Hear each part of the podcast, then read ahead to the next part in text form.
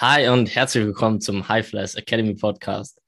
Ich muss extrem lachen, weil es Dennis war schief und jetzt bist du gerade und hier und äh, ich freue mich total. Ich mich auch. Wie geht's? Mir geht's gut. Ich sitze jetzt, äh, ist ja mittags, sitze noch mit meinem Käffchen da. Und du? Wie geht es dir? Ah, auch super. Äh, schon drei Personal Trainings hinter mir. Jetzt gleich das nächste. Heute ein bisschen gequetscht alles. Aber solche Tage gibt's. Ja, die gibt's wirklich. War bei mir auch so ein bisschen. Aber trotzdem habe ich heute mal wieder trainiert selber. Sehr gut. Läuft. Und ich muss lachen, weil wir kleine technische Probleme hatten. Aber ich das, äh, wir alles in den Griff kriegen und trotzdem performen. Yeah. Was machen wir heute, Jonas? Äh, was richtig cool ist, weil Shoutout an unsere Hörerinnen, weil wir kriegen vor allem von unseren Hörerinnen und Athletinnen Fragen gestellt. Äh, jetzt muss ich nochmal nachschauen. Ich schaue gleich nochmal nach. Aber Shoutout an Leonie. Ich bin mir nicht ganz sicher, ob Leo, schon Leonie, glaube ich. Mhm. Leonie hat uns eine Frage gestellt. Und zwar ist es das heutige Thema. Ja, richtig, Leonie heißt sie. Vielen Dank für die Frage. Und ich glaube eben auch, dass es äh, einige von euch da draußen interessieren würde. Äh, Leonie spielt Basketball und trainiert mit ihren Basketballschuhen im Gym. Jetzt kam die Frage auf, was für Trainingsschuhe benötige ich, um optimal trainieren zu können? Was ist denn deine Antwort dazu, Dennis? Also, äh, wie jedes Mal würde ich sagen, es kommt immer so ein bisschen darauf an. Grundsätzlich würde ich sagen, ähm, also sie hatte uns geschrieben, äh, ich hatte das auch gesehen, ähm, und sie hat halt gesagt, ja, die, die, weil sie hätte gehört, die Basketballschuhe sind halt ein bisschen zu weich. Und das äh, ist auch jetzt rein aufs Liften bezogen, grundsätzlich erstmal richtig. So, je härter der Untergrund und vor allem je besser spürbar quasi der Untergrund für die Unterseite deiner Füße, desto potenziell besser die Ansteuerung deiner Muskulatur, weil das Nervensystem eben diesen Reiz bekommt. Wenn der Untergrund schwammig ist, kannst du nicht so viel Kraft produzieren. Weswegen jetzt auch so ein klassischer CrossFit-Weightlifting-Schuh A immer diesen Keil unten hat, was so ein bisschen die, die Mobilität erhöht. Du kannst das Knie weiter über die Fußspitze schieben. B aber eben auch eine super harte Sohle hat. Also die, die etwas älteren sind sogar aus Holz und die neuen sind aus so einem richtigen Hartgummi, das, wo du reinsteigst und du hast echt erstmal das Gefühl, du stehst in so Betonklötzen, wenn du sonst halt Basketballschuhe oder Joggingschuhe oder sonst was, die ja auf gute Federung, guten quasi Rebound auf dem Boden ähm, designt sind. Das ist ein Weightlifting-Schuh genau anders. Also damit joggen zu gehen ist extrem unangenehm, weil er extrem äh, unbeweglich ist, was aber den großen Vorteil von Stabilität hat und eben von mehr Kraftentwicklung durch höhere neurale Stimulation der Nervenenden unter der Fußsohle. Von daher ist sozusagen immer, wenn es ums Weightlifting selber geht, je stabiler der Schuh, desto potenziell besser auch deine Leistung im Kniebeuge, Kreuzheben und zu diesen größeren Lifts, wo du eben Maximalkraft benötigst. Ähm, und wenn du jetzt keine Weightlifting-Schuhe anziehen willst, dann sind immer ganz gute Lösungen Schuhe mit dünner Sohle. Also so die Klassiker sind sowas wie Chucks, die eben auch ganz gut funktionieren. Oder diese Vans.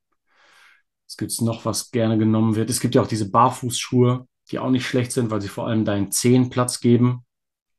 Das sollte man auch sagen, dass Schuhe vorne eigentlich auch den Zehen Raum geben sollten. Nochmal für Stabilität. Ne? Also eingeengte Zehen machen das Ganze auf gar keinen Fall besser.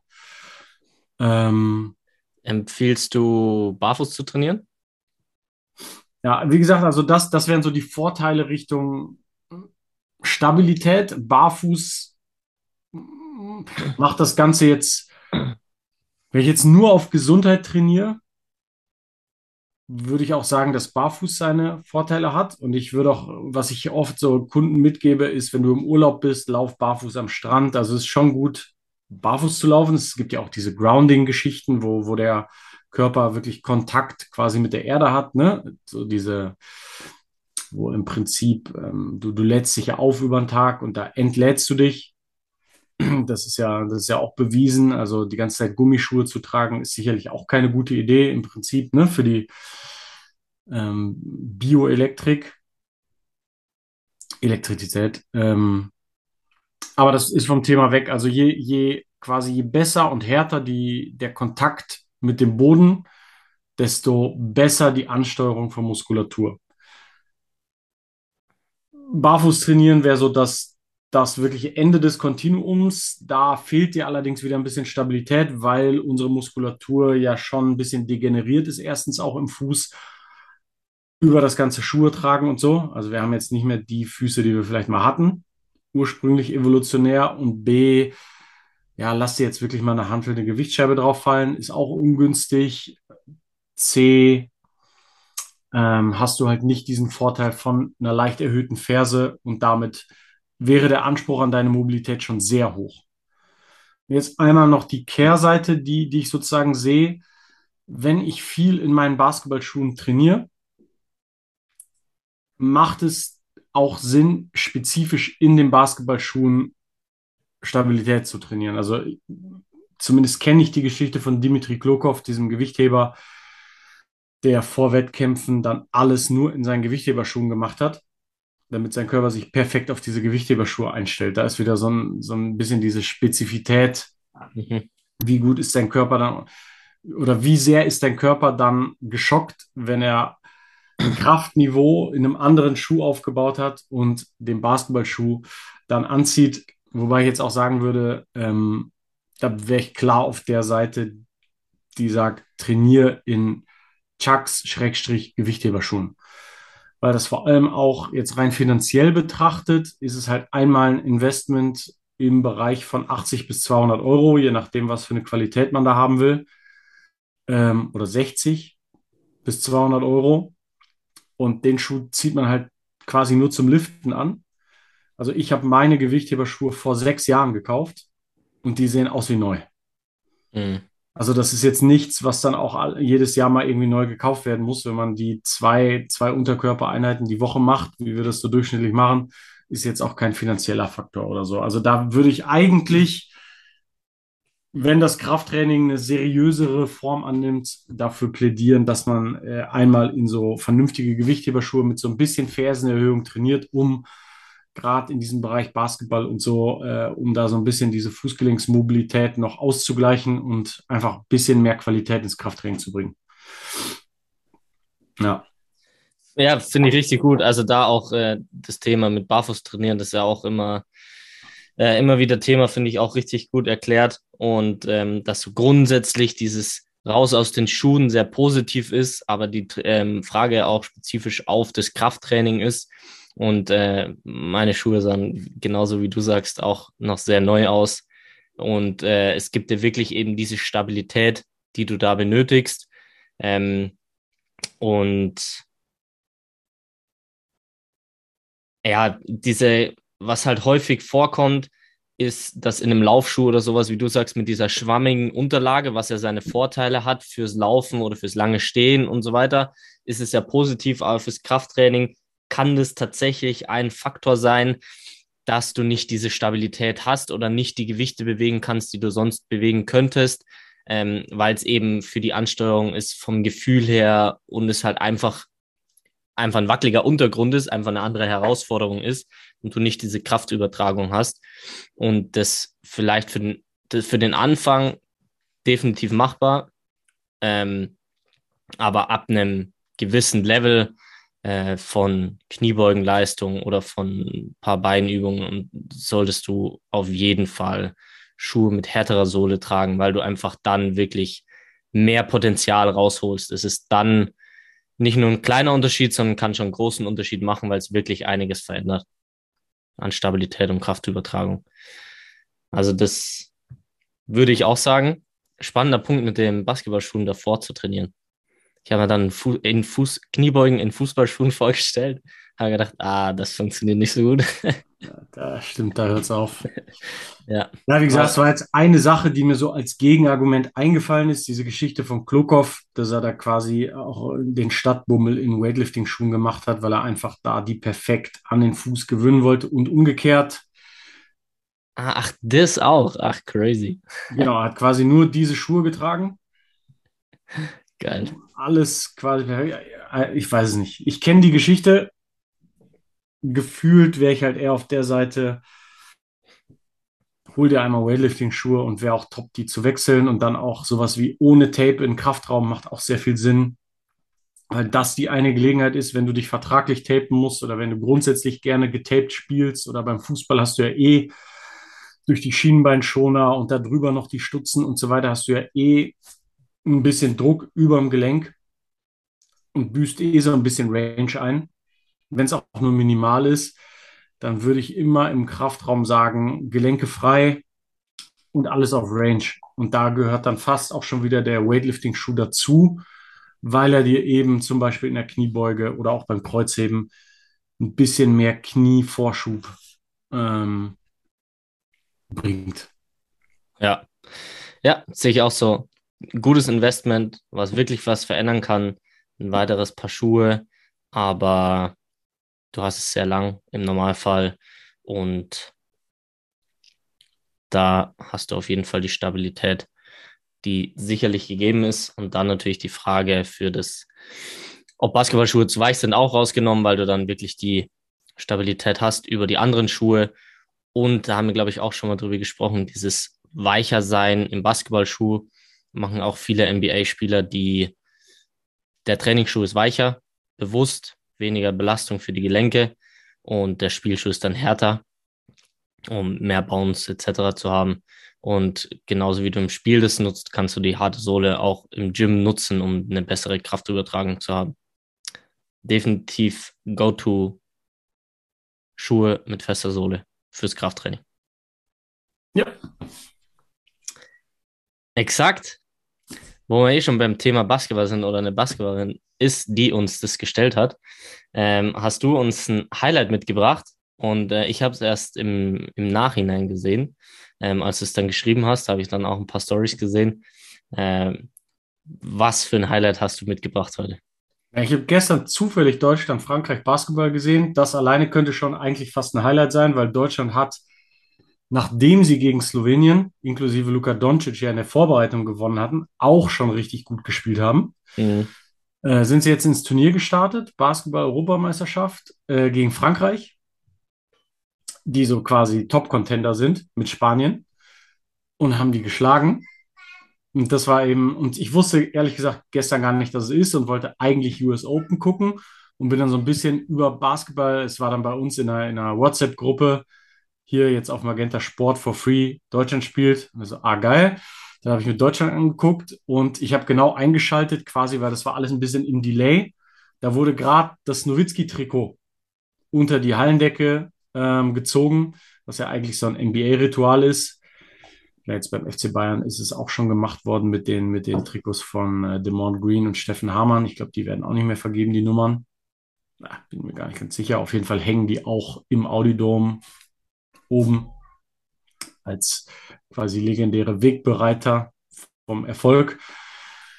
Und ich glaube aber, ich weiß gar nicht, ob es in Deutschland schon mal gemacht wurde.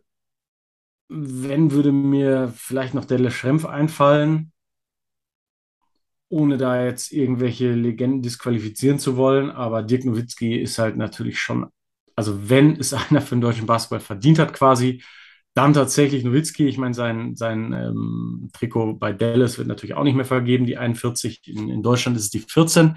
Wer es nicht kennt, wer jetzt ein bisschen Basketball fremd ist, ist üblich in der NBA, dass wenn du legendärer Spieler deines Clubs bist, dann ähm, ist sozusagen die höchste Ehre, die dir der Club erweisen kann, ist quasi das Trikot unter die Hallendecke ähm, zu ziehen. Beispiele wären jetzt Michael Jordan 23 bei Chicago wird nicht mehr ver vergeben, die 8 und die 24 bei LA wird nicht mehr vergeben wegen Kobe Bryant und so weiter. Also das heißt immer so die absoluten Topstars ne, kriegen, kriegen quasi ähm, das Jersey unter die Hallendecke gezogen was irgendwie ein sehr, sehr cooler Brauch ist, finde ich. Und das auch echt nochmal die Leistung da herausstellt. Und ähm, Dirk Nowitzki bei den Mavs, klar wurde das gemacht. Der hat ja quasi nie irgendwo anders gespielt. Wurde ja. zwar anders gedraftet, aber dann direkt rüber zu Mavs. Und da hat er dann bis er 40 war gespielt.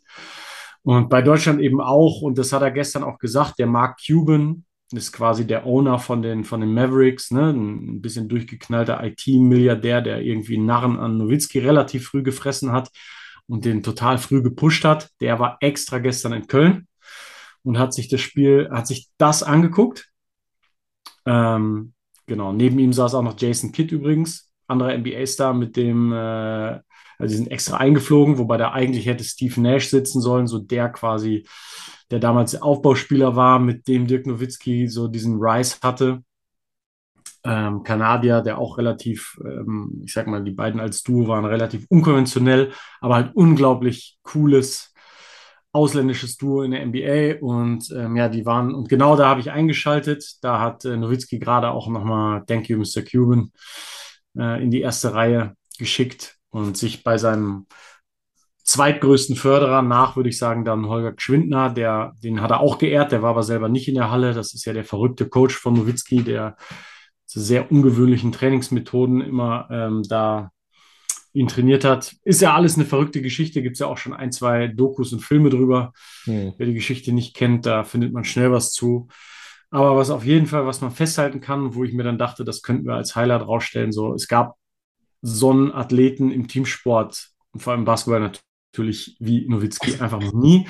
Und das Besondere ist halt auch eben, der hätte ja auch sagen können, ähm, der ist äh, Multimillionär in der NBA. Warum sollte er für Deutschland spielen? Das ist ja ähnlich wie bei Dennis Schröder. Das war ihm halt immer wichtig. Und der hat dann halt auch äh, in Zeiten, wo es jetzt nicht so wahnsinnig gut lief im deutschen Basketball, so das Team gecarried und wirklich weit gebracht.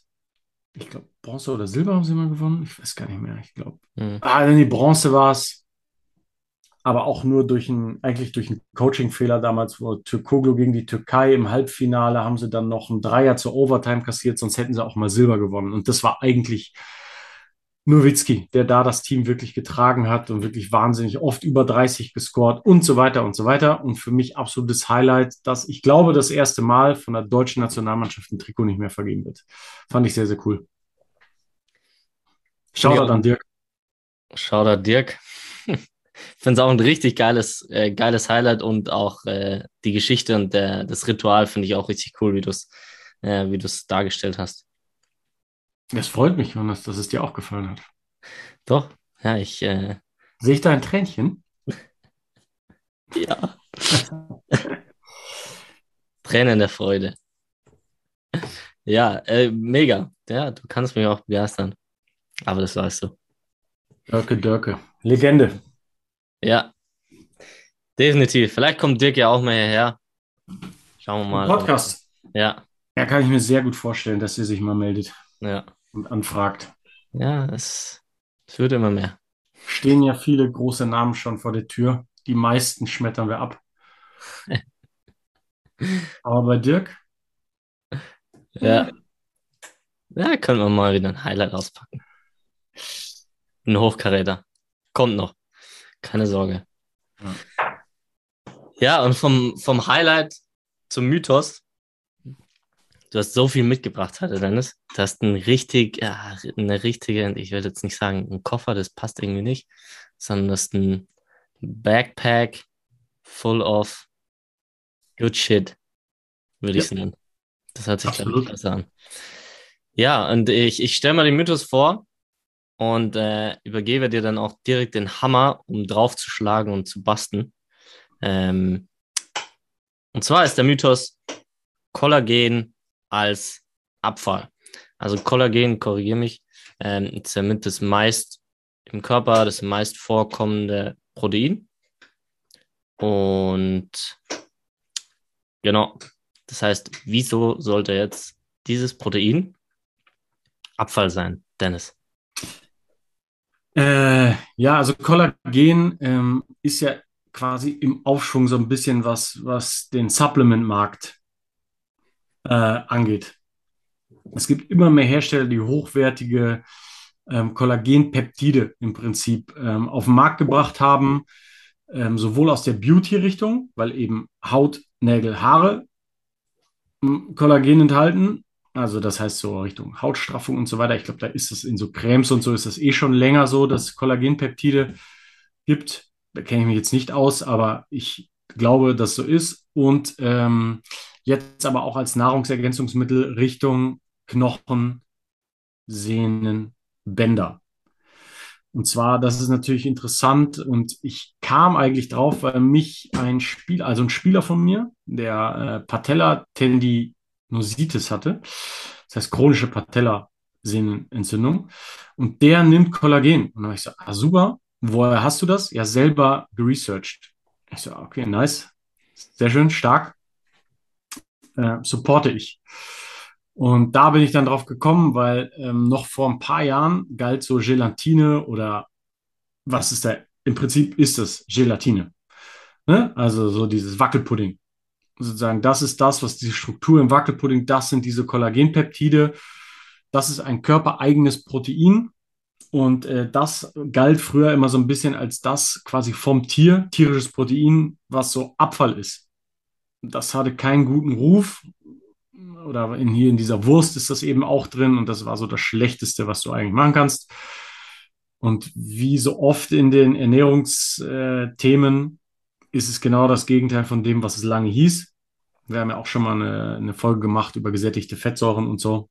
Da ist es ja ähnlich. Kohlenhydrate, die auch nicht immer schlecht sind und so weiter. Wirklich schlecht ist eigentlich nichts, was die Natur herstellt. Und bei Kollagenpeptiden ist es eben auch so. Ähm, du hast im Prinzip, wenn du Kollagen zu dir nimmst, oral, also entweder über die Nahrung oder eben als Supplement, sind das sozusagen ganze Proteine. Und die werden dann im Darm aufgespalten in weitere Peptidketten. Zwei sehr kleine Peptidketten, unter anderem eine davon ist ähm, mit Glycin verbunden. Und Glycin ist eben eine, eine sehr, sehr ähm, wichtige Aminosäure für den, für den Menschen, die auch so unterm Radar lief, äh, relativ lange. Also du hast so Peptidtransporter quasi im Darm, die dann das Ganze aufnehmen und für den Körper ähm, zur Verfügung stellen. Das Besondere ist, es sind sogenannte bioaktive Peptide. Bioaktiv bedeutet sozusagen, ähm, man könnte einerseits sagen, um sozusagen bei Heilprozessen von Sehnen, Bändern, Knochen zum Teil zu helfen, braucht der Körper Kollagen, Kollagenpeptide und die nimmt er dadurch, was du dem Körper zuführst, wie es ja so oft ist. Aber bioaktiv bedeutet, dass die nicht nur als Rohstoff zur Verfügung stehen für das Wiederherstellen von Sehnen, Bändern und Knochen, sondern sie selber das hormonelle Signal für Reparatur senden. Also sie sind bioaktiv. Sie sind selber nicht nur Ressource, sondern sie sind selber auch Signalgeber für Reparatur. Und das ist eben relativ jung sozusagen in der Wissenschaft und deswegen hat das auch so einen Hype und deswegen macht es auch absolut Sinn, äh, Kollagen, also das komplette Protein zu supplementieren, weil, wie gesagt, durch diese Peptidtransporter im Darm wird es aufgespalten in verschiedene Aminosäuren, vor allem zwei sind ganz wichtig und da gibt es einmal dieses Hydroxyprolinglycin, das ist das, wo ich gesagt habe, da ist auch eben Glycin dabei, eine Aminosäure, das können wir vielleicht mal in einem anderen Podcast behandeln, aber auf jeden Fall auch sehr, sehr nice. Vor allem, wenn ihr euren Kaffee süßen wollt, weil Glycin ist immer süß und Glycin ist immer super äh, für die Leber übrigens, entgiftet und so weiter. Aber Kollagen löst im Prinzip, und wir sind fast alle Glycin defizitär heutzutage, weil wir essen wenig Gelatine und so Knorpelzeugs. Ja, und das heißt, Kollagen löst auch das Glycin-Problem, weil Glycin ist quasi ein Peptid aus dem Protein. Ja, du hast also zwei Fliegen mit einer Klappe, sozusagen bioaktives Kollagen plus diese eine Aminosäure, die ähm, Hydro, Hydroxyprolinglycin heißt und die andere heißt Prolin-Hydro-Hydroxyprolin braucht sich kein Mensch merken, aber so, das sind halt die zwei wichtigen, die wichtige Funktionen sozusagen im Körper haben. Also beides Dipeptide aus zwei Aminosäuren zusammengesetzt und die haben eben eine wichtige Funktion im Körper.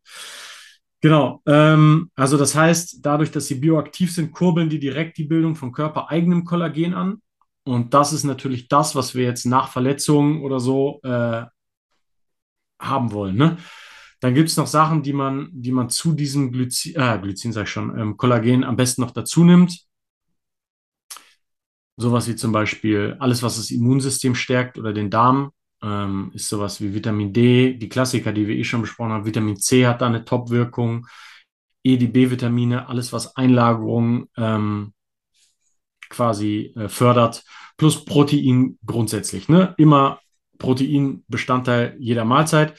Und wer jetzt nicht besonders viel Gelatine oder Knorpel oder sonst was in der Nahrung hat, was die wenigsten haben, oder Fleisch vom Knochen, da ist Kollagen gerade in so Reha-Phasen eine gute Idee, aber auch grundsätzlich als Supplement. Und da wollten wir halt heute mal den Mythos basten, ähm, Abfall. Ich weiß nicht, also ich habe es selber noch aktiv gehört von einem Kunden von mir. Das Gegenteil ist der Fall, sondern halt extrem ähm, wertvoll, nicht nur gegen Hautalterung und so weiter in der Kosmetik. Sicherlich auch ein positiver Nebeneffekt. Also in, in Hollywood ist auch gerade riesig das Kollagen-Thema. Ja, ich, genau. Aber eben auch ähm, Wundheilung, Hautelastizität, Hydration und so weiter. Kollagen supplementieren ist top. Diese ganze Abfallgeschichte stimmt nicht. Period. Hm? Period. Period. Ja, Ja, da gibt es auch echt äh, Research, PubMed, das kann ja auch jeder selber machen. Habe ich ein bisschen Vorbereitung auf die Folge gemacht. Äh, die, die ersten 20 Studien, die ich mir angeguckt habe, auch Meta-Analysen und so, alles positiv. hast du ja gepostet, glaube ich, oder? Ich habe eine bei mir im Feed, weil ich, ich lege gerade im Prinzip bei meinen Highlights, sozusagen Story-Highlights, habe ich ein so ein Ding gemacht, Research, weil ich doch relativ viel da gucke und jetzt poste ich die immer einmal und dann habe ich die irgendwann gesammelt in diesem Highlight-Feed, was ich eigentlich eine ganz nice, da kann man immer mal quasi dann drüber gucken und auch für Leute, die vielleicht auch Interesse haben, sammle ich da ein paar Highlights und da habe ich, das jetzt die zweite Studie, die ich da reingestellt habe, aber das ist mir eben bei diesem Research über Ding, aber das ist eine aus äh, gefühlt 100 und ich habe keine gefunden, die da jetzt irgendwie gesagt hat, Kollagen ist Abfall, sondern auch rein wissenschaftlich scheint es so zu sein, das absolutes Go-To-Supplement, gerade in Reha-Phasen, aber auch grundsätzlich, weil ein bisschen Verschleiß ist immer, gerade bei Athleten, die sehr, sehr viel trainieren. Also beziehungsweise auch Bewegung ist der Reiz für Reparatur. Auch das nochmal, ne? Auch hormonell, wenn ich eine Entzündung habe oder so, ist zum Beispiel auch Training mit Gewichten top, weil diese, die Reparatursignale werden auch hormonell durch Bewegung ausgelöst. Also das heißt, die Kombination Kollagensupplementierung, Vitamin C, Vitamin D plus Bewegung Mhm. ist eigentlich in jeder Reha das, was man machen sollte. Zusätzlich zu den spezifischen medizinischen Maßnahmen, ne? Aber so richtig falsch ist es so gut wie nie. Ja, und genau das wollte ich noch hinzufügen. Das ist halt auch das Kollagen. Äh, ja, du hast es perfekt erklärt und auch, was ich hinzufügen will, ist, es ist eben eine Sache, die es noch schneller macht und noch besser macht, genauso wie dieses Krafttraining, wenn du in Beinen verletzt bist, Oberkörper zu trainieren. Das sind alle Sachen, die das noch mehr beschleunigen. Und da ist eben auch die Frage, wie viel investierst du, um wieder fit zu sein, um gesund zu sein. Und je mehr du natürlich investierst, desto schneller funktioniert das Ganze. Äh, und deswegen saugeil und äh, gebastelt den Mythos, äh, weil es definitiv ist, was, was das Ganze beschleunigen kann äh, mit den anderen Sachen, die wir gesagt haben. Ja, Saugeil. Das heißt, folgt nicht nur der High Flyers Academy auf Instagram, sondern Dennis Tannhäuser auf Instagram, wenn ihr Studien in den Highlights sehen wollt. zwei sind es schon. Zwei sind schon. More to come. Warte, komm. Ja, war auch gute Folge. Geil. Ja, Hat Spaß gemacht. ja. In Deutschrap würden würden wir sagen, kurz rasiert. Digi. Yeah. Leck mir am Arsch, Alter. Es war so urleibernd und hat mir echt Spaß gemacht. Deswegen danke dir, Dennis. Danke dir. Folgt uns auf Instagram, schreibt uns weiterhin Fragen. Äh, die Frauen sind sehr stark vertreten. Ich glaube, wir haben auch ganz coole Athleten, die bestimmt noch gute Fragen auf Lager haben. Schickt sie uns immer gerne durch. Äh, jeder ist willkommen, jede Frage ist willkommen und äh, wir versuchen die bestmöglich zu beantworten. Auch teilt gerne den Podcast, äh, sprecht darüber, wenn ihr Feedback und Fragen habt. Schießt los, haut rein. Äh, wir sind da und offen und es wird immer größer und zwar auch nur nicht nur durch uns, sondern auch durch euch. Deswegen danke dann nochmal für die Fragen und das Feedback. Äh, so können wir und verändern jetzt schon das Strength and Conditioning in Deutschland. Wir freuen uns drauf und ich freue mich auf den nächsten Podcast mit dir und danke schon mal, Dennis. Ich freue mich auch. Bis nächste Woche. Ciao, ciao. Ciao.